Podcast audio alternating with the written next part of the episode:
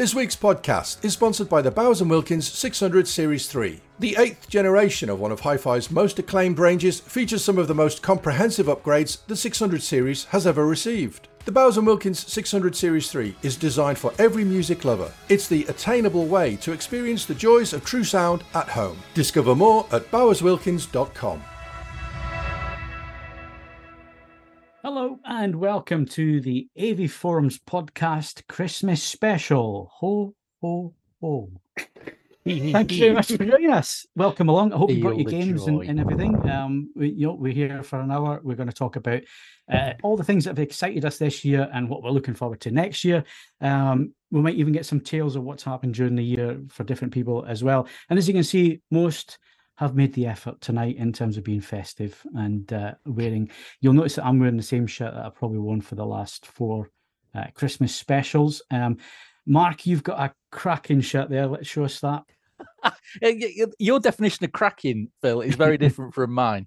It's a semi-professional movie critic. There you go. I, I hope to be promoted, or is that demoted next year? Kaz, so, be warned. There's, so there's, there's, there's, charm in the gentleman amateur, you know. That's... yeah, honor, absolutely. Ed. There's honor in it.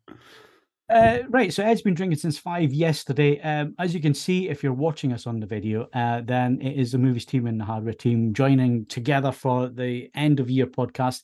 Um, if you're listening to audio only, um, we have tonight Martin, Kaz, Ed, Mark, Matt, Ian, and Simon. Good evening, people.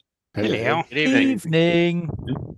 Uh, hopefully, you're a regular listener and you'll know whose voice is who. Um, uh, if not, then good luck. That's uh, that's a drinking game for tonight. Try and guess who it is. Um, right. So, what we're going to do tonight, we're going to go through uh, basically the year year's come to an end. We're going to go through our highlights for AV, hi-fi, home cinema, movies, the cinema, uh, and and so on. So uh, that's what's happening tonight. Ed's going also going to give us his overall album, vinyl, and maybe some ideas of some playlists, yeah. maybe not just one playlist. Mm. Um, so we're going to go through that as well. Um, so right, let's uh, kick off, as it were. Um, this is recorded, and from now on, the podcast will be recorded going forward. So there is no live chat. Uh, but if you do want to get involved and you want to send us your feedback, and it is appreciated, we always go through the feedback. We always uh, read out uh, those questions in the next podcast. So you can do that by either emailing podcast at avforums.com or, of course, go into AV Forums uh, forum list, go all the way down to the bottom. You'll find the podcast forum down there. Find the podcast and then leave your comment. It will either reply in thread or on the next podcast. So if you want to do that, then do that. The next podcast um, after this one is after the holidays. We're back with CES. Um, so we're heading out to Vegas yet again um, for the biggest show on the planet. And of course, we'll have our podcast roundup at the end of that. But of course, we've also got our video content coming from there. So bookmark that. That's all coming up. Uh, we're not going to do competitions tonight. Normally, competitions take about 25 minutes to get through. Um, on this occasion, we're going to save some time, but do head over to. And the reason why it takes 25 minutes is there's loads of great yeah. prizes, and some of the hardware prizes at the minute we're talking thousands of pounds worth of kit. Um, thank you very much to everybody that's providing the prizes. There's some fantastic stuff to go and win. Uh, so head over to avforums.com forward slash competitions and uh, check out what's there. There's normally uh, you know, more DVDs and Blu-rays and 4K discs that you can uh, throw a stick at, basically. So uh, go over ahead over there, um, and good luck to you. Right. I so, think that twenty. Just quickly, I think that 2024 yeah. early aspiration, Kaz is going to sort one prize on VHS or laserdisc. well, there you go. I just, I just feel it in my bones. I mean, we're looking at some of the formats he's already sorted. It's just. I, I actually have some 3D prizes that came in today. we are, we are going retro. yeah, I have no idea why the, the warehouse messed up, but magic. 3D, 3D Terminator 2. oh wow! Yes, latest movies in 3D. Right. Uh, okay, let's get on with the show. If you'd like to support the AV Forums podcast on a regular basis, then why not become a patron? Head over to patreon.com forward slash avforums to sign up. You can send us a YouTube super chat or buy us a coffee at buymeacoffee.com forward slash avforums. All donations help us to improve the website and the podcasts. Thank you to all our supporters.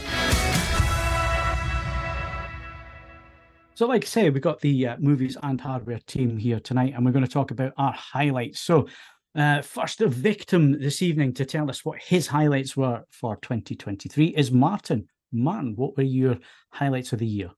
Well, you probably know I mentioned this in the last podcast, but I absolutely loved for the couple of weeks that I had it the Kaleidescape system, the Strato C player, and Terra.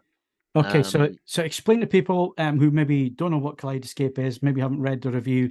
Uh, yeah. Just briefly, what is it and and why is it so great? So it is a networked video solution where you download and store and keep movies that you buy from their platform. And if you've got a good uh, high bandwidth internet connection, you should be able to download a 4K movie in about 10 minutes. And the movie files themselves have generally a higher quality in terms of video resolution um, and audio resolution than a standard 4K Blu ray disc. So we're looking at files of 120 gigs and more and you can actually see this incredible picture and enjoy amazing sound but of course you keep everything locally stored on your own library at home. It's an incredible solution. It's very expensive. Um, and it's supported by a stunning user interface but you know if you're in the market for a Trinnov or Lyngdorf or other preamp and a set of very high-end reference power amps as well, then maybe you're in the market for Kaleidescape. But yes, we're talking for a starter pack about 15 grand. But the only thing I would say is it's just fantastic usability and a great experience. And I hope this kind of technology will come down a little bit of in price in the future. Yeah. So my understanding, I've never used the system. i am aware of it. I've seen it in many high-end systems uh, through the years. Uh, my understanding is some of these titles are from direct from the digital cinema package. They're they're not they come directly from the studio. So what you're getting is is is not a made for home version. Sometimes you're actually getting the, the digital cinema version. Yeah, and these are curate curated uh, specifically by and for uh, Kaleidescape. So it's not even in that sort of Blu-ray realm at all. It's uh, it's a totally totally separate entity in that respect. Excellent. Um, so yeah, it is a high-end system. If you've got lots and lots of pennies uh, or very, very deep pockets, certainly uh, the one for you. Any of the movies team interested if this was to drop in price? Is this something that would be a solution for you guys, or are you more physical media still? Physical media. Discs forever. I mean, it's okay. It's it it may it sounds very tempting. Uh, if some if Father Christmas is listening, and he wants to send me a 50 you, grand you package. that good, Kaz. you know, with with a thousand preloaded titles, uh, my own cinema system. I, I, would love it. Also, a new house if you're listening. um, but uh, Eartha yeah, Kitt but covered I, this well before you. You know. But also, I I would also add, Kaz, that I love having the movies on my shelf as well, and I want everything that goes with that uh, I enjoy my library and having the physical media on the shelf. So that would and will never change, no matter how the download and store revolution takes off. Martin, uh, any acting highlights for you this year? Are you still doing that, or is that I'm, something you? No, I'm afraid that's something from my past. Generally, um, yeah, no, I haven't really found time for anything like that. I was involved quite a bit in the states, but not so much now. Okay, good stuff. Well, we'll come back for your expectations in a bit. So, my next victim is the movie's editor, Kaz. Your highlights, please. Well, uh, Left Field, one of my favorite things I watched this year, was on Netflix, which is seems absurd to say. I mean, I can't remember how long it's been running. Uh, six, seven years at least, maybe longer, maybe a decade. Um, it feels like every year I watch all the nonsense on Netflix uh, Mark refuses to.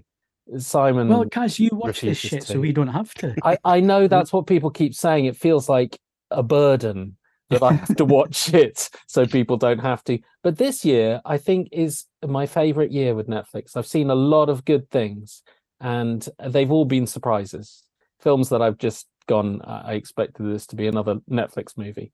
Um, here, I thought you were going to say that Netflix, your favorite thing about it was the price hikes. No, I mean they are very engaging. I mean, I I don't uh, you know all of the streaming services uh, for what they provide. I I've never really had that much of a grudge with what they charge. They all seem kind of proportional. Um, and hikes were inevitable because Netflix are so in debt. You know, it's just they just keep spending money on Ryan Reynolds films. Anyway, um, I am uh, I'm going to shout out to Blue Eye Samurai. Probably not many people have heard about it, apart from Simon, who I think was about to say it himself. Maybe. Yeah, yeah, I finished it. It's absolutely awesome. Yeah, and so it, for those who don't know, it's it came out of nowhere. Netflix do have a good run in sci-fi and in animation and uh, and in foreign films, um, but this is a, a sort of samurai flavored uh, anime uh, telling a, a kind of spin on the Count of Monte Cristo tale of revenge. Um, I didn't expect it to be this good. Lashings of sex and violence and uh, character design and evolving narrative. So you you know you expect it to be kind of run and gun, lots of action, but it becomes political. It becomes entrenched in characters, and uh, one of the best watches of the year. I did not expect it from a thing called Blue Eye Samurai on Netflix, which is a cartoon. So you know, it's that's my shout out. One of the best things I watched this year. Excellent. Thanks, Kaz. Uh, right, who are we moving on to? Let's get a little bit of gaming. Uh, so we've had movies, we've had home cinema. Let's have some gaming highlights, Ian. Uh, yeah, well, it's, it's kind of tough to be a bit selective because a lot of the stuff is quite subjective, and I have to admit I haven't played everything. So there's a lot of big hairs around like Spider-Man 2, Alan Wake 2, Diablo 4, possibly the best game of the year, Baldur's Gate 3, um, which I'd highly recommend, even though I haven't played it, just based on what people are talking about. And it's the kind of game that doesn't get the hype of like a Starfield uh, or you know, like Spider-Man Two did. So the fact that it's done so well and so many people are saying good things about it says a lot about how good the game could be. Um, on a couple of personal notes, Starfield I played a lot, um, but I didn't think it was as good as it probably should have been. Um, so it's not really my recommendation. It's still good fun, but I found it. I just got bored with it after a little while, and I didn't think that was going to happen too soon. Um, but some people seem to be persevering with it longer than I did. But I went off and started playing it again. But um, but no, it turns out I checked up my Xbox stats. Game I played most this year, uh, out of about a thousand plus hours, I have to admit, um, was Lies, a game called Lies of P. Um, it's kind of based on the kind of Dark Souls genre, you know, like hack and slash, very small guys fighting very big monsters. Uh, and it's annoying as hell. It bugged the shit out of me for a long because it's the kind of game where you think, I'm doing really well here. And then some big guy walks around the corner, punches you in the face, and you're dead. Um, but I kind of persevered with it, got better, you know, got good, as the, the saying goes. Um, and yeah, I did enjoy it to the point where I kind of ended up playing through it three times to get all the alternate endings, all the collectibles, all the achievements, and everything that goes with it. Um, so yeah, while I know a lot of people will give up after a few hours and just hate it, uh, it's the game I played the most, so it's probably got to be the one that I recommend out of everything for the year, I suppose. So you Apart played that more, more than uh, jet washing? It might have been a close second. I've got to tell you, in a, in a unique collaboration, because Power Wash Simulator technically didn't come out this year, so I couldn't include it. But a couple of weeks back, there was some Back to the Future DLC, and I've got to tell you, the DeLorean has never looked cleaner. Hill Valley Clock Tower, gleaming. Uh, and you're lucky I'm even here at all because today Santa's Workshop DLC just dropped for free. I downloaded it before we came on, so you're very lucky that I was able to turn off. Oh, have you have you tried uh, Farming Simulator?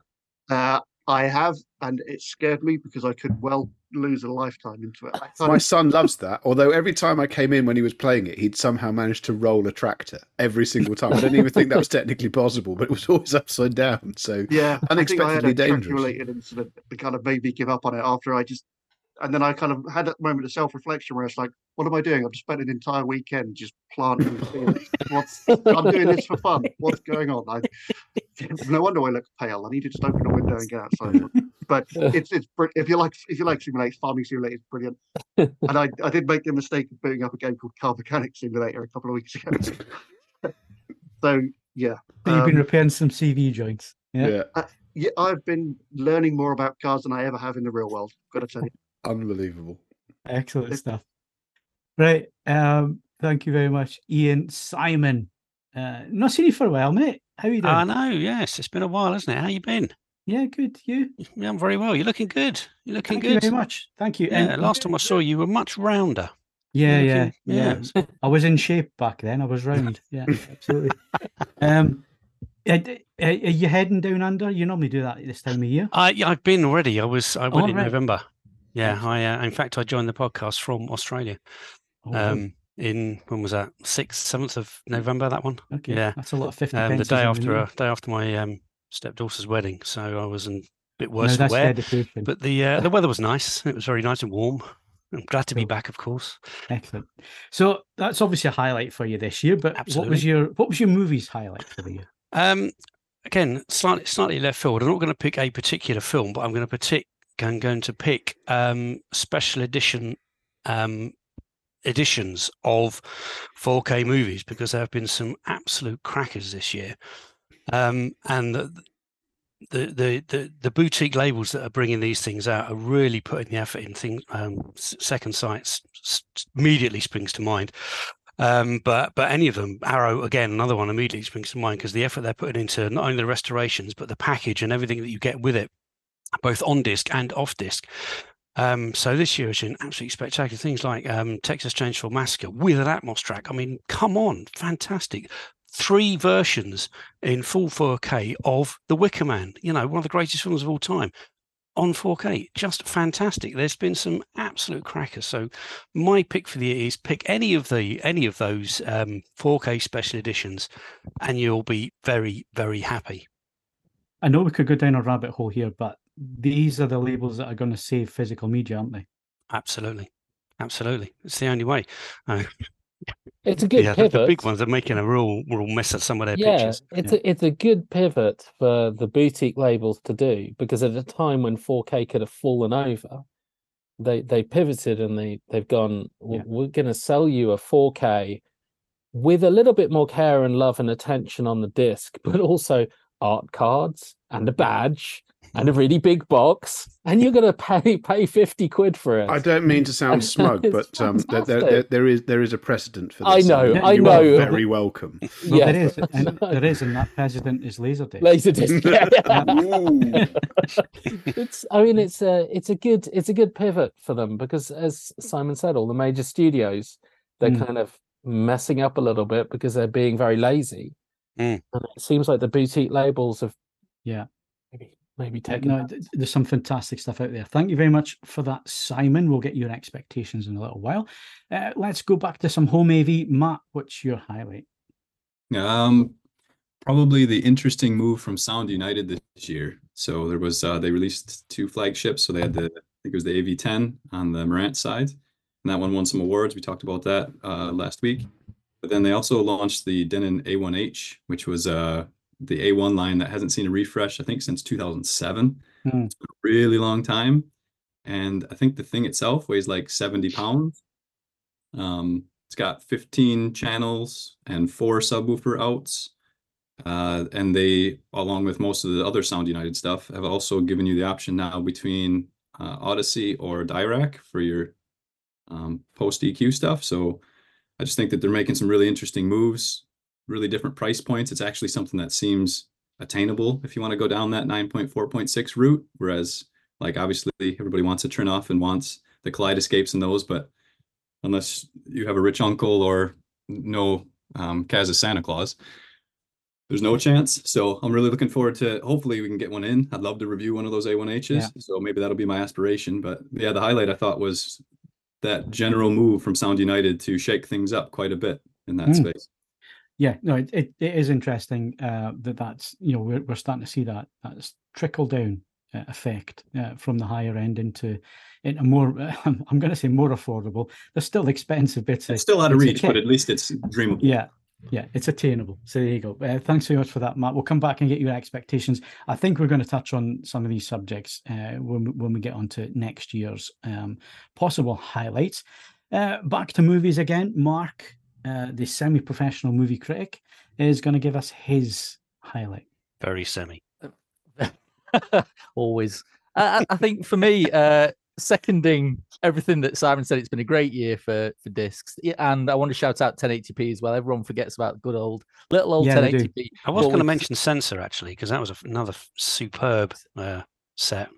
Uh, but I'm not going to dwell on the discs because my shout out for this year, and surprisingly so, is the rise of the documentary. Now, we've always had documentaries. Uh, Netflix has probably made a killing off the back of literally killing with just about every true life serial killer immortalized over the last few years. But I think this year we saw a sea change. Uh, and it was driven by pop culture documentaries. So the likes of the supermodels on Apple TV, still a Michael J. Fox movie, you know, Pamela Love Story and Arnold on Netflix. Uh, we've even got the, the latest one, Welcome to the Darkness, which is an absolute bloody hoot, quite frankly. Uh, RoboDoc, five hours of the making of RoboCop, which believe me, feels about four and a half hours too long. Uh, but then you've got the more serious documentaries as well, the likes of The Deepest Breath on Netflix had me in absolute floods of tears. Did you watch the Uh, Wirecard one on Netflix? Uh, no, I haven't. What's that one, Ed? I don't want to spoil it. If you didn't know it was a documentary and it was the plot of a film, you'd go, "That's utterly bloody unrealistic. It can't possibly have happened that way." But it did. And Superb. it's the stuff. uh, It just just I don't hijack this, but no, uh, because I don't trust Netflix to actually make more of the dramas that I like. I very rarely watch them. Um, so their documentary output is something that I spend a fair bit of time with. I completely agree with you. It's being able to tap and give time to stories that otherwise probably wouldn't get told, and I I'm I am here for that in a big way. It's brilliant. Mm, I- I- agree. I mean, I mean, it's been it's been fascinating because you got the likes of Arnold, the likes of Sly, the likes of Beckham, dare I say, even that Robbie Williams one. Some of them feel a little bit polished, but they're pushing all those bloody nostalgia buttons. Something rotten. Uh, yeah, aren't they but- produced by the makers though? of, of, of course they are, but but you've got that Take breadth. a little pinch of salt. Of course you have, but you've got that breadth as well. I mean, I've uh, some of the sports documentaries this year. Uh, the Super League War for Football on Apple TV was amazing. Uh, Bye Bye Barry on Disney Plus for NFL fans. Uh, Welcome to Wrexham. Come on. Welcome to Wrexham. Uh, so yeah, so I think it for, too long I dismissed documentaries, and I think this was the year where I think they they pushed back on me and they pushed back hard. So this is a shorthand way of saying it. this is the year I got old. this is the year I turned into my dad. just saying, the complete world at war is on UK TV, and you can probably now just nail that and just just I'm- bathe in it. I'm, Oh, I'm not there yet. not Oh, there you yet. will, you No. will be, you will be. Ed, Ed, I've got to say, I've lost touch with air crash investigation. Is that still a thing? Is it still going? Is I don't know. thing? It's not. It's been removed from Disney. It's not Alright. on Now. T- I can only assume it's on some sort of additional Nat Geo weirdness. Um, but uh, I don't know if we're doing shameless plugs. If you are missing Air Crash Investigation, a friend of mine put me onto a YouTube channel called Mentour Pilot, M E N T O U R Pilot, and it's basically air crash investigation with all of the Amdram c- c- you know, cabin stuff like stripped out, and it's just like they stocked into the ground because they were idiots. And it's fan- and he's a, he's a training pilot for a major Scandinavian airline. He's not doing it on on the wing. He knows exactly what he's talking about. He just doesn't mince his words or build up dramatic tension. He goes, "Yeah, they crashed because they were shit." Um, it's it's brilliant. It is very very compelling um, YouTube television. So if you're missing it, go for that instead. Excellent. Right. Uh, Ed, what was your hi fi highlights of the year? Yeah, I wanted to avoid anything that I talked about in the awards. Um, I thought about this, and the highlight for a reason I will try and explain in very short space of time. Musical Fidelity A1. The review is still up on the site. Um, it's the year of our various gods, 2023, and you can buy an amplifier which runs at 60 degrees, consumes electricity like a one bar electric fire, and pumps out a mighty 25 watts. It looks like it escaped from 1985 because it escaped from 1985. Um, and do you know what? It is fabulous. It is enjoyable in a way that even the thing I gave, the Rega that I gave product of the year, probably isn't. If you can stomach the fact that it is heroically inefficient and listening to it in the summer will require you to do it in your underwear, it's just brilliant. And I Just don't how want I to watch pretend. films. I was going to say, it's the only way to listen to it. I don't want to pretend that fifteen hundred pounds isn't a lot of money, but compared to what we were talking about Kaleidescape and things like that, it's it's doable. I mean, you need to budget for electricity consumption or get a solar install or do something like that. But it sooner or later, even an industry as small and as ignorable as ours is going to get cracked down on, and you won't be able to get something as heroically stupid as this brand new in a box anymore. And just enjoy it whilst it lasts, because if you pay attention to its whims and make sure you don't put anything on top of it so it doesn't melt and things like that, as a means of sitting down and listening to music, not listening to hi fi, listening to music, I don't think I enjoyed anything more this year. I couldn't give it an award for all of the reasons I've just stated. It's wildly impractical, but it's wonderful. So that's my highlight. Highlight. I also want to just put in a shameless plug for the review um, that is now all primed and ready to go live on Christmas Day. So when you need to avoid your family for a period of time, I have put four and a half thousand words down on the product that's going live on Christmas Day. That is another highlight because for different reasons it is utterly sublime. So those are those are the those are the highlights. The uh, the award winners are the award winners. They they get their awards because they are genuinely and objectively brilliant. Those two things are subjectively brilliant, and that's why they're highlights. My highlights should be about TVs, but I spoke about it last week in quite some detail, and. Mm. Uh, uh, again, it, you know, there wasn't anything that stood out particularly this year. Everything, I mean, when you look at, we started 20 years ago doing this, and um, back in the days of primitive LCDs with CCFL backlights and plasma, and you just look at where we are now in terms of TV, we're spoiled rotten. Uh, you know, we can get studio grading reference pictures in the home any screen size you like, and even from projectors now, and high dynamic range and everything else, and Dolby Atmos and so on. So, you know, I don't have anything else that I need to say in terms of TV because the highlights are that we we're enjoying, you know, probably the best time we've ever had in terms of picture quality. Enjoy it, people. There's no such thing as a perfect TV. Find one that suits you, and all the flagships are very much the same. So flip a coin, pick the one that, that suits your use case. What I do want to mention is my highlight was at CES back in January. It's a product that is not coming to the UK, unfortunately, uh, but just spending a little bit of time with it, um, it really blew me away. And, it, and it's an old hi-fi brand that's come back to life, Ed. Uh, so Right. Nakamichi, the dragon, um, their soundbar system.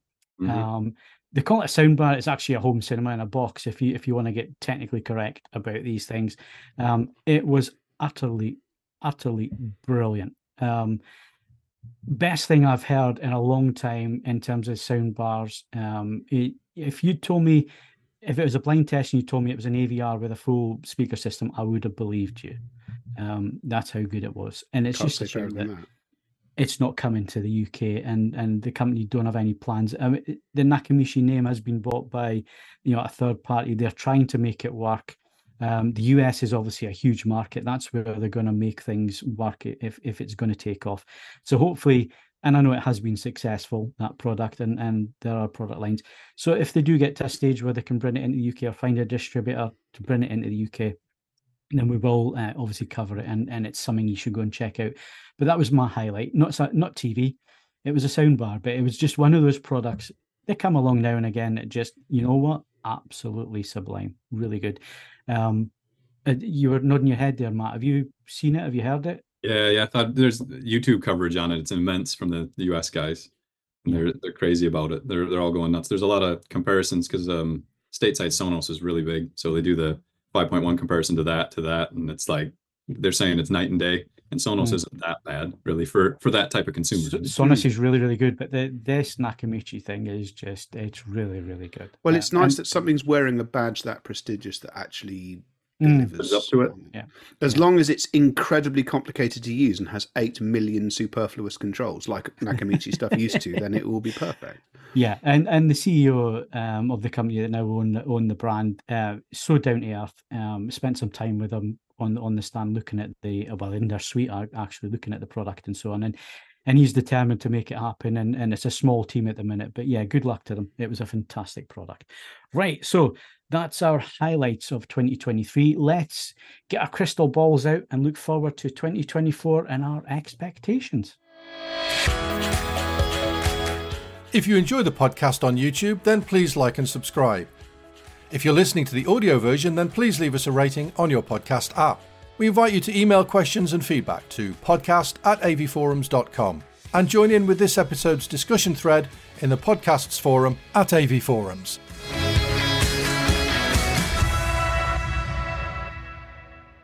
Okay, so what is it, or what are we looking forward to in 2024? Is it movies? Is it hardware? Is it new TVs? Is it projectors? Martin, what are you looking forward to next year? The thing I'm most excited about for next year actually just arrived through my front door on Tuesday, which is two of the Lyngdorf eight channel uh, MXA 8400 power amplifiers, which I will duly be hooking up to my Lyngdorf preamp over the Christmas break and beyond. And although this product was officially announced uh, back in October, it didn't in reality come online until just a couple of weeks ago. And so I assume I'll be posting my re- review in the not too distant future. But I really was excited about this product. It is finally here. Um, with respect to 2024, um, I there's nothing coming down the pipeline that I'm necessarily drawn to, although I'd love to see what some of the mid price projector manufacturers are going to propose this year. It'd be nice to see BenQ do something that's a little more fleshed out than their semi portable 4K projectors. And I'd like to see maybe an installation projector from them. Okay, good stuff. And anything away from AV that you're looking forward to? I, I know you know you you've got previous with movies and all the rest of it. So is there any movies coming next year that you're you're looking forward to anticipating? Uh, uh, again, no, not particularly, but I'm lucky enough because I'm a member of the Screen Actors Guild that I get a lot of the screeners from the past year, which won't get released until the year coming up in uh, theatrically over here. So um, there are a few that have kind of piqued my interest, but uh, nothing completely jumping out at me. Yeah. You know what? It, I I still blame um, Team America that when you say Screen Actors Guild, I, Yeah. I'm sure, sure you mean Film Actors Guild. I know. Yeah. Um, I I um I just watched that sequence again actually the other day on the Blu-ray. It's so funny. Yeah. Damon. Right. um, What's the signal? but, oh, I'm uh, gonna have to go and watch that again. Uh, Kaz, movies. What what are you looking forward to next year? Uh, yeah, well, we we did we did a whole rundown of twenty to look forward to. It's really quite tough to put together, um, and we're always missing them. So so we put together the list, and we came up with uh, Dune two as a highlight, and and Mad Max, um, the new uh, Furiosa film. Uh, I mean, there are lots of things to look forward to, but there's one that's not on the list, uh, which just got the trailer released for it. It's the latest from Alex Garland. So Garland's the guy who did Ex Machina, and he rec- more recently did uh, Men, and he did uh, Dredd, and he's his latest is Civil War. Uh, just dropped a trailer to release April 2024, and it's um, it's kind of a, a- an epic sci-fi movie, totally out of character for him. He does do pure sci-fi, but he does hard sci-fi, indie sci-fi, and he's gone more full scale, like a live action version of the the Division video game, and um, it looks cracking. It looks really, really good, and I, I I can't say it wouldn't have made our top twenty if we'd got to it sooner, but they literally only only dropped the trailer a couple of days to go uh, ago. So I'm I'm uh, gonna put that in as my choice. Okay, good stuff. And and away from movies, anything else that that you're looking forward to next I year? did, I did. I, I mean, you know what? Away from movies, I it does exist, Kaz. Mm. Breathe deep. Yeah, I know it's a hard thing. I mean, this this could be the year for a new car. You know, I have, Okay, I all right. yeah. I mean, it's, I'm not I'm not going wild, wild here, but I, I have been eyeing up some uh, an S series Audi, which um you know I don't know an S4 maybe know, some, something. If I, I mean, I do I do like my Audis. It would be second hand, so I'm not I'm not driving. Is it? But by driving eyeing it up, do you mean like break the window and drive it away? Yeah, funnily enough, I did actually see one in the in the parking Competitive lot. pricing, you Yeah, can't argue. just, just I, I and I was thinking I could get into it, but I thought I'm not going to do like they do in the movies and break the driver's side window, then get in and then like brush all all the glass. glass off and then sit on what's left. It just seems br- break the passenger side. Hmm? Anyway, anyway, no. Uh, maybe new car, maybe. Uh, but Okay. if I can't get that, then I I bought my son a a Lego um, Ducati, Technics Lego Ducati uh, motorcycle. It's huge, and I'm going to steal that. Okay. Good stuff. Good stuff. Well, thank you very much, Kaz. Um, let's move back to gaming. So, what's coming out uh, 2024? What we're looking forward to in that realm, Ian? Um, it's it's been quite tough because there's nothing that leaps out immediate to me. So in preparation for this, I kind of made a list. So, well, I'll probably I'll I'll run through a bunch of names so that anybody listening can maybe just pause it, write them down, and then Google them or look them up on the forums to see what everyone else is talking about. But short term ones that I'm kind of looking at that look interesting. Um, Prince of Persia: Lost Crown, um, Tekken 8 coming out early the new year. Uh, probably the one I'm looking forward to most in the short term is Suicide Squad: Kill the Justice League, which is uh, it's like a fun twist from the guys who made Batman Arkham series. Uh, it's also the the Pirate Adventures Skull and Bones from Ubisoft, which is finally going to be coming out at the new year. So I'm quite interested to see whether that could be good or an absolute disaster. Uh, similarly, the same kind of story with the Alone in the Dark reboot starring David Harbour and Jodie Comer. That could be brilliant, could be terrible, but I'm intrigued either way. Um, a little bit further down the line, that I'm keeping an eye on that are due to come out in 2024 at least, include the likes of Still Wakes the Deep, Little Nightmares 3, which should be amazing, Star Wars Outlaw, should be good, some more interesting RPGs such as Avowed, there's the Hellblade 2 sequel. Uh, fans of the Yakuza franchise might like the looks of Like a Dragon Infinite Wealth. Um, and there's a bunch more titles along those lines. Ones that also the gamers of a certain age, and I very much include myself in that mix, would be I'm not sure if they're coming out in 2024 or not, but Sega did announce a whole bunch of reboots that are coming, including the likes of Jet Set Radio, Crazy Taxi, Golden Axe, Shinobi, Streets of Rage. So yeah, if anybody's as old as I am, they're going to be looking forward to those, no doubt. Um, and probably plenty more, but I'm thinking obviously GTA's 2025. The new Light No At Fire from the guys behind No Man's Sky. That's probably going to be a year or two away at best. So there's a lot of big games in the pipeline, but still quite a few TBC for 2024. Okay, and any uh, simulation games that you're looking forward to in the new year? Um, any Power Wash Simulator DLC is a must. Uh, and if there's a sequel, then very much count me in. Okay, and anything else that you're looking forward to? Movies or games or Um, whatever? The, and the the only thing that I've mentioned, I've just hooked up a, an Apple TV uh, subscription. So, and I've not had it before, not used Apple TV before. So basically, it's not new stuff, but I've got a lot of catching up. to You do. So I've can been taking a lot of notes mainline from the slow guys here. horses.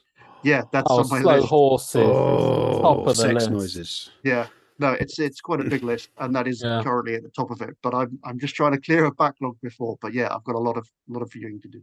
Okay, uh, before we move away from gaming, anybody else uh, here tonight, game uh, gamers looking forward to anything in the year? Or I wanted mean, to say I'm Grand Theft Auto, but it's but not. no, it's it's not out. Yeah, I know. Yeah. It's two years away. Yeah, Yeah. I know. That's kind of a stupid trailer to drop. Like now, just wait to wait till that's- next month or something. I At least we can say it's next year. The billion hits on YouTube would say otherwise about whether it was worth putting out or not. Brilliant hits. They made a lot of money. right, uh, Simon's gonna gonna tell us what to look forward to in 2024. Um, okay, so yeah, um, not one specific. I'm just um, looking forward to uh, some of the, or what I hope will be a bumper year for um, legacy content. Um, I mean, we we know now that uh, Cameron's uh, big three are coming out, um, so I'm anticipating some great and wonderful stuff in and around that era. Um, we can, you know, there are pipe dreams. Um, and that's really what I'm looking forward to, just to see what is going to come out on this fantastic format that we love and adore. Uh, If I had to narrow it down to one film, um, which was dropped today on uh, that Tom wrote, uh, Godzilla minus one, I'm looking forward to that on 4K because I think that's going to be awesome. Oh, I hope we get a 4K for that. So do I. Yeah, that would Mhm. mean that it's got a wide theatrical. But uh, of the 4K, you you mentioned all the Cameron discs ne- next year. Which one? And which one do we think is going to Well, be the I- I- least controversial? Uh, Well, I want it to be um, both cuts of Aliens. If it's only theatrical of Alien, then Sodja. Um, I'll go with True Lies. What if it's the extended cut of Aliens with too much DNR? Well, well it's, it's going to be because because he shot it on such bad stock that I know, but I mean, apparently needs he's, Yeah, but up, so- he's you don't well have to DNR it out, do you? Just um, No, no, no, when no, you but- Code, it'll be but- fine. but He's But it done has s- been. Yeah, has it been. Has. He's It's done ma- something I- AI to it. A- th- th- this is the year that AI and James Cameron team up to destroy cinema. Dear. Or next year. Destroy. I can hear Linda Hamilton giving me a warning about this, and Yeah. I, I, Well- I'm well, not I mean, happy the- about it. The- The thing is, though, we've all got hints, haven't we? Because they dropped all the iTunes versions of them yes uh, on Tuesday. So I've already seen The Abyss in 4K, and I'm halfway through Aliens in 4K. and And you tell- love it. And I tell you what, they're glorious, but they ain't film. Mm. oh, Oh, well, oh dear! And the if the if we think the uh, film going internet forum clientele have lost their collective shit now, wait until the discs come out in March. oh, it is tin hat time there, I tell you. I have a friend who works for Lightstorm, and uh, he does a lot of their uh, mastering uh, engineering for them. And he was under the impression a year ago that the Abyss and a couple of the others were not going to have uh, Dolby Atmos audio, but it looks like they're all getting the Atmos treatment.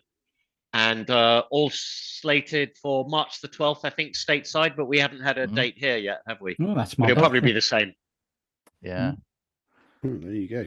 There we go. Uh, excellent. Thank you very much, Simon. And anything away from movies that you're looking forward to next year? Um, a few summer barbecues. Hopefully, we get some summer this year. That'll be very oh, nice. you, you've you've just jinxed it now. Thanks, mate. Mm, I'll build an ark Uh, instead.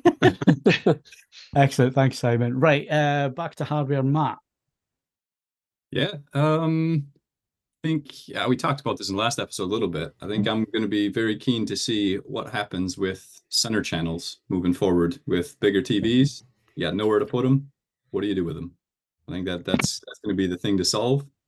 And I don't think that's going away anytime soon, especially because I think there's going to be more TVs over USTs or whatever coming out. So I think that's an interesting one. Um, there's an interesting company that came across uh, via one of the forums that I kind of want to review just because of the name. Uh, the name is called Ham Rammer. Um, I think they're Nordic. Um, and I think it literally means berserker in Norwegian or whatever it is. So I'd be super curious to see what they're all about. It, it looks kind of like a DIY design. It, it's like almost Ascendo with the coax bit, but a little bit of DIY. I don't know that. So that that's kind of my it just seems a very intriguing proposition and at a price point that is way more affordable than the Ascendo one. So if there's Well, y- opportunity there, I think I might seize that. Yeah, well, you, you've sold it to me, so yeah. Yeah. But yeah, Yeah. let's let's have a review of that. Just just for the the name alone. Um, so there's there's that. Uh, I might try if I can uh, save my fingers and thumbs after trying to build some acoustic panels. I might have a go at some DIY, like actual speakers, or might start with the subwoofer or just something to just try that. Build yourself a set of horns. That's that's always the the, the, the absolute the absolute ground zero of batshit I, insanity. I already got to. Oh, Don't No, no, I, I mean you know what you know what I mean. A good full range four or five way horn loud system. You know, yeah, yeah. I'll go, which I'll you go can power you can on it, power yeah. without an amplifier just literally send the output from the preamp into it and that'll be enough voltage that's the way forward incredibly energy efficient i mean sure you have to give over half your room to them but you know that's the future man. The That's the wife will be pleased. Good. And So- and away from uh, AV and hardware, anything else that you're looking forward to? Yeah, I'm I'm looking for I think if I'm following Kaz and the guys correctly, all those strikes and things are done, right? Mhm. So that means Yeah, we might uh, actually yeah. get a plethora of Yeah. content coming now. Well, Just there'll be there'll be a chunk of time While it's where- being made, yeah. Yeah, uh, where where they've got to make all these movies. So it just depends how well they've done in stretching out what was going to be released last year. So we're going to see things like Dune two that should have come out like earlier this year, uh, it, next year. So it depends what they push into twenty four to fill the gap. Gotcha. So is is is Tom Cruise's second Mission Impossible coming out then, or are they not Mm. even? Is that like a GTA? They shouldn't have talked about it, and now it's three years away. It's it's g- it's g- I think twenty five at the earliest. But I am looking forward to that when it comes. But Mhm. now. Save it for well- the next. Yeah, for next This time next year. Yeah. I've definitely got a fallback though. I just found out last week that my wife's never seen Airplane, so definitely gonna have to. Surely not. Shocking. don't call me sure Has she seen, has she I don't know what seen she's Team got to do with America? it, but if my wife found out, no, Has she seen Team America? No, she hasn't seen that either. dear. So yeah, The all, all the what we would consider great. classics, I need to get her involved in. Mm. Excellent. Right. Uh, I've kind of lost my place now. Where are we? Uh, Mark. Uh, for me, it's the death and rebirth of blockbuster cinema next year. Uh, I think this year all the old guard failed. Indy died. Ethan Hunt died. They all failed miserably, uh, relatively speaking, of course.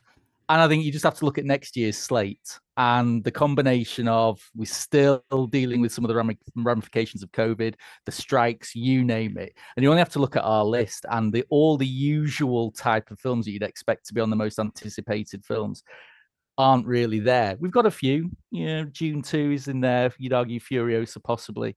Uh, but I think there is a gap next year, and I do not know what is going to fill it in those traditional blockbuster schedules. But I am fascinated to see what is going to be next year's uh, possible Barbenheimer, dare we say. Uh, but I'm hoping it's going to be something different. And I think it's really pleasing to see at the tail end of this year with Godzilla minus one and mm-hmm. everyone getting behind that. The groundswell of support from the critics to the box office already yeah. behind that. I think that that could signify a real sea change in terms of big screen spectacle. And I can't wait to see. And I hope it is something completely left field. Uh, however, having said all that, the two films I'm still looking forward to most next year are Robert Eggers' Nosferatu and Terrifier 3. Terrifier 3. I'm, I'm, I'm waiting to see if it's going to be any longer than the two hour, 45 minutes Terrifier 2. I'm, back, I'm assuming fingers crossed for four hours. I'm assuming you are thoroughly terrified by the end of two hours and 45 I, minutes. I, I, I was many things at the end of two hours and 45 minutes. Tired was haven't one you, of Haven't them. you got Terrifier 1 and 2 on 4K to look forward to? Well, again, yes, I, I, have. Uh, but yeah, it's, it's going to be. It's just going to be a good year. Uh, this year, I think everyone will agree was not a bumpy year at the cinema, regardless of blockbuster or otherwise. Reasons for that, but I think uh, hopefully let let's hope the studios and the distributors are learning the right lessons from these changes and not the wrong lessons. Okay. Right, I think we're almost done. There's just me now, and then Ed no, with the high five roundup. So, oh, yeah. um, so yeah, uh, right. My predictions are actually the same as what we did in the in the awards um, at the end. I think it's an interesting year ahead um, because we're starting to see some splits in terms of uh, you know, Mark's just mentioned it in terms of the movie side of things, in terms of people and this hobby and what they do. Um, there's there's definite different ways that that this industry is moving at the minute. Um, we see a lot of downsizing at the minute. Um, so people coming from big cinema systems in their homes, they're now uh, you know, thinking about their living space and so on. We went into this in detail in the last podcast. So you want our thoughts on that, go listen to that podcast uh, from last week. But I see that as being a big groundswell this year. I think um, we're going to see more interior design in terms of how kit is is integrated into our homes, um, and the whole smart and streaming and so on. And then the other flip of the coin is something that Matt, uh, you know, touched on and, and Martin as well. I think we're going to see the high end um, develop more channels, more uh, you know, the, towards of what you can actually get in the digital cinema. In fact, probably better than what you can get at the cinema. Uh, that technology is then going to trickle down. So I think you're going to have two distinct camps in the year ahead, and it's going to be interesting to see how that works. And not just in terms of the kit, but also in terms of the software that people are watching, whether that's physical media, is that streaming media. Um, I think we're going to see some some changes there. I think as the infrastructure gets better, and streaming gets more and more popular, it's going to be tough for physical media. I'm interested in seeing how that plays out. Um, as much as I have, you know, I love certain areas of the industry, I think we've got to be um, pragmatic and realistic as to where things are going to go and where the groundswell is going to go, but also where the niches are going to develop. And we kind of touched on it a little bit earlier in terms of, you know, the boutique labels. Um, that's definitely a growth area. Um, you just have to look at laserdisc you just have to look at vinyl. Um, these were areas where those formats sh- uh, should have died a long long long long long time ago. You shut um, your whole mouth. and and laserdisc did eventually die because you know dvd came along and it was better quality and it, and it had the same plus points. But you know, Laserdisc survived because it was the boutique labels like Pioneer that that took it on, and you know they developed the special editions, the commentary tracks, the extras, and all that kind of thing. And I think if physical media is going to survive, that's where it, it will survive as a niche. Um, and you just got to accept that it is going to be a niche market. Um, Are they, ahead. are they still No. releasing players, Phil? What kind of- Releasing, no. In No, no. production, yes. Yeah. Yeah, Yeah. I, this is the problem. It requires. Um, Yeah, it's more complicated than a record player. It is. Well, I've said that before, but it does. It, it's not so complicated that it can't be done, and it sort of hinges on requirements beyond you enthusiastic gentlemen in your films. If there's a requirement across certain parts of Office and IT and so on and so forth that require the drives to be, keep being made, the drives are the drives are the drives. We've established this. They can be built for any particular reason and they can be stuffed into anything between a box made out of floppy plastic or you know something with wooden side cheeks and a big display in vu meters. It doesn't matter. It just needs to exist. And if it continues to exist then it's fine. But Yeah. i don't want to bet either way on that. I'm hmm. sorry. I, I- I don't want to be disappointing but i don't i don't know if that's going to be the case. Yeah, I think as, as we get to the, the the midpoint of the decade, this is this is the interesting time now that we're getting into this now, where, um, and I think COVID kind of accelerated a lot of this. Um, I know we blame it for a lot of things, but yeah, and we went into this last week. So, to me, it's going to be an interesting year. Um, I'm looking forward to CES, but I'm looking forward to see CES to see where the trends are. If if the predictions are right, if if companies are going the way that we think they're going to go. Um, in terms of TV, it's going to stay the same. Um, you're going to get small improvements um, going forward. There's, there's not going to be anything that's going to knock your socks off because at the minute it's all about um, yields in terms of uh, micro LED and so on. That's still years and years and years away. So um, it'll be small incremental changes there and improvements. So yeah, that's my expectations for 2024. I think it's going to be a very very interesting year um, leading into 25 as well. Right, Ed obviously one of the things one of the trends that i'm seeing in the industry and i think other people are seeing it um, is the downsizing it's not necessarily downsizing but it's a it's a move back to rationalizing yeah is a better word and i Uh, think it's, that doesn't mean that multi-channel is irrational, please, No. in case someone is very angry No. about this. But if you are deciding how you streamline a system in the face of um, having more people in your house, having less space in your house, and so on and so forth, making a move from having many speakers around the room to two, and then expecting that two-channel equipment to do um, many of the things that you have grown comfortable with in a multi-channel environment is completely logical and I, I, you know, I'm very critical of the hi-fi industry at times because it's a tremendously slow learner and it manages to get things wrong a lot of the time. But it is very slowly and very deliberately learning that if you incorporate one or two bits from your failed AV receiver program in your two-channel hi-fi, people buy it and people like it. You know, auto setup, HDMI ARC, app control, things Well, like that- that. that for me hdmi arc is Yeah, is the big the trigger one. point that's the thing that that's made this this move i think Mm, no, absolutely. Uh, uh, in this December clutch of reviews that I'm writing at the moment, we've got two dinky, affordable integrated amplifiers with HDMI ARC, and uh, this comes down to your priorities. You can buy a soundbar with faux Atmos and you know artificial surround, and that might be your poison if you watch a lot of film material. But if you're wanting to mix a sort of TV and music portfolio. That sounds pretentious, doesn't it? But that's the basic premise. If you want to do that, then these little amplifiers, which turn on with your television, they require no adjustments to behavior from your family. They can still press standby on the TV remote. The volume control will still work in exactly the same way, but it goes out to a little pair of stereo speakers. The performance when it actually comes to listen to music, and people are listening to more music, and thanks to the way that streaming services have changed, they're listening to music in higher quality than they have been in 15 years.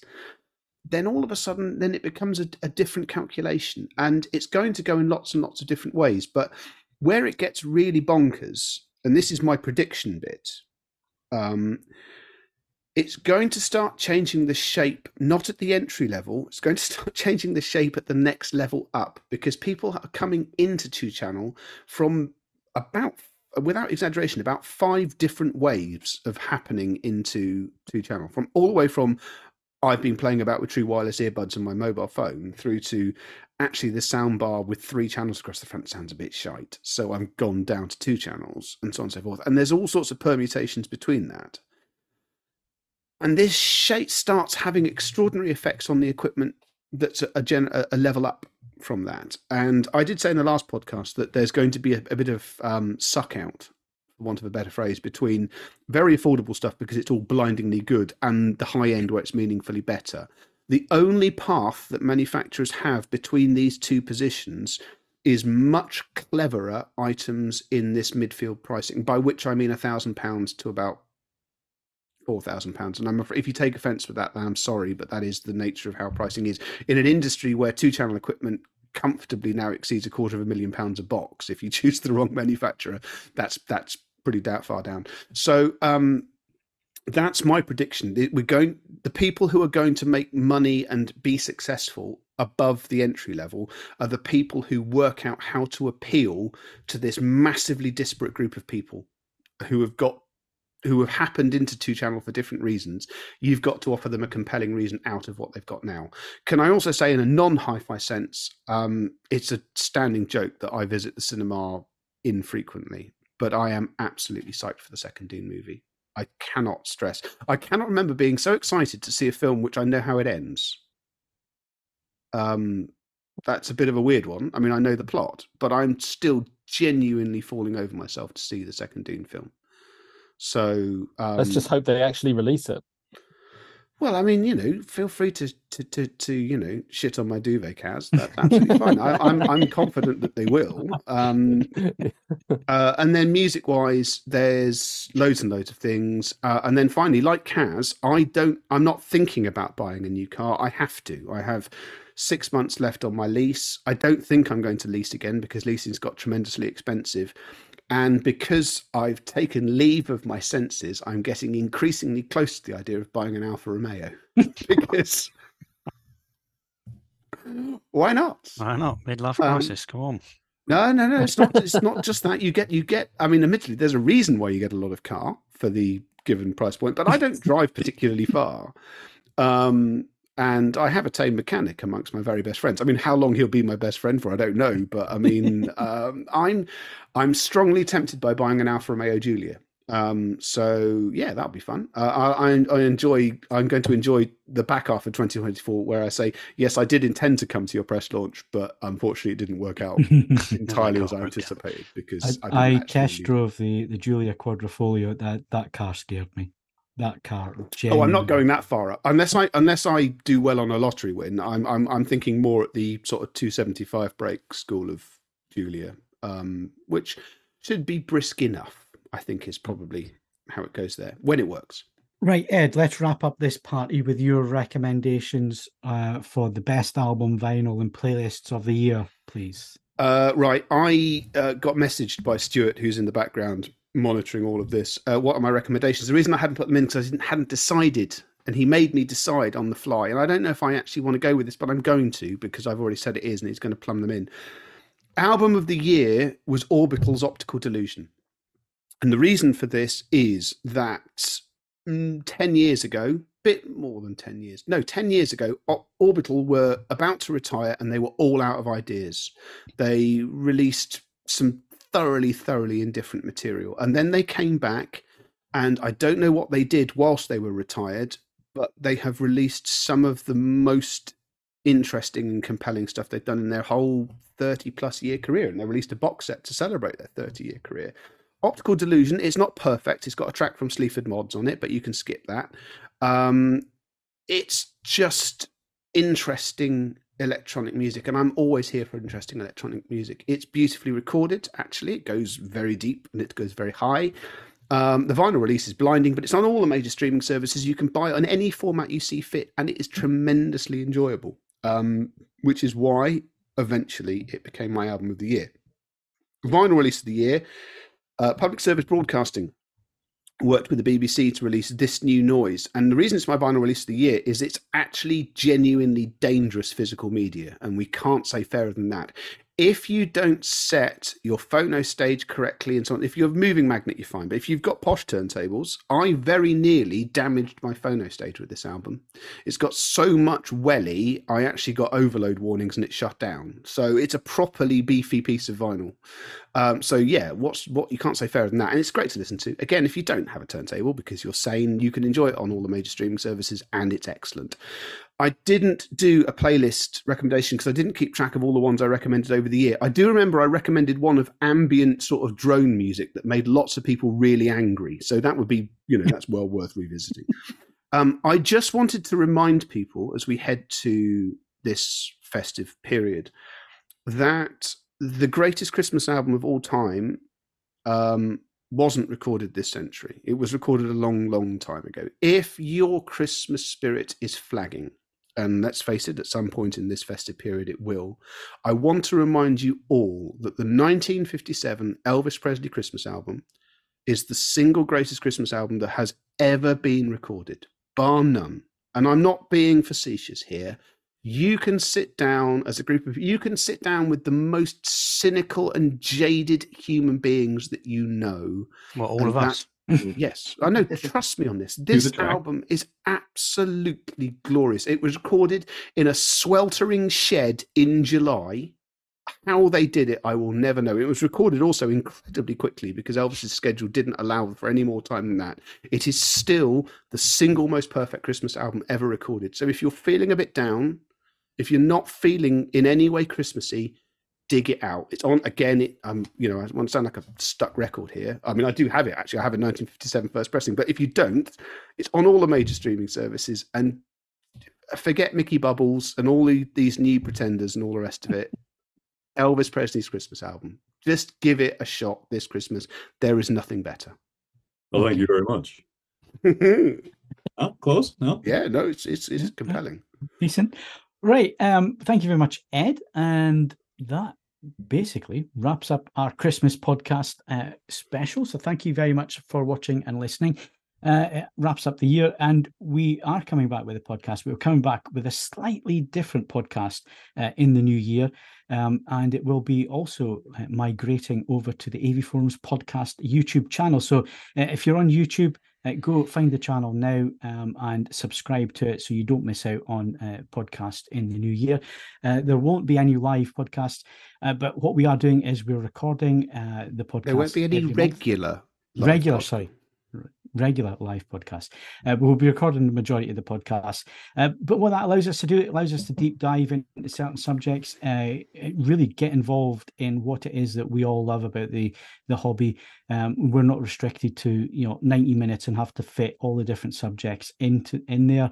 Uh, we can really deep dive and look at all the, the the different areas that need to be looked at. So that's the idea. We then know that we've got 12 episodes of each podcast, so they'll be well planned you know we do this on the fly yeah. every week. Uh, they'll be well planned they'll be well researched and we can really get stuck into the things that you guys want to know about. I love it when we overpromise. I, I really know, I do. Yeah. Overpromise and certainly underdeliver. That's that's our motto. Um but yeah anything that you want uh, to know about whether it's movies, movie production, uh, grading, um, all that kind of thing. We're going to really deep dive um, where we can. We're going to get guests involved and uh, hopefully, you know, take the podcast up a little notch as well in terms of what we can offer you guys. So, any feedback, then get it in. Um, go to the podcast forum. That's the best place to go on AV forums. Right down the bottom of the forum list, you'll find the podcast forum. Leave us your feedback in there on this episode or what you're looking forward to in the new year and what you'd like us to do on the podcast. Don't forget AV Forums Podcast YouTube channel. Go and subscribe now um, so you don't miss any of future podcasts uh, that are going to turn up on there. There'll be the long versions as well as uh, little snippets of the best bits from each episode as well. Um, and I'm just going to take the opportunity as well because this is the last podcast before CES we are covering the show yet again uh, this year. Uh, thank you very much to MPB for helping us uh, get our coverage together. So, uh, Ian and Andy will be covering the news um, in the UK from Vegas because that's the easiest place to do it.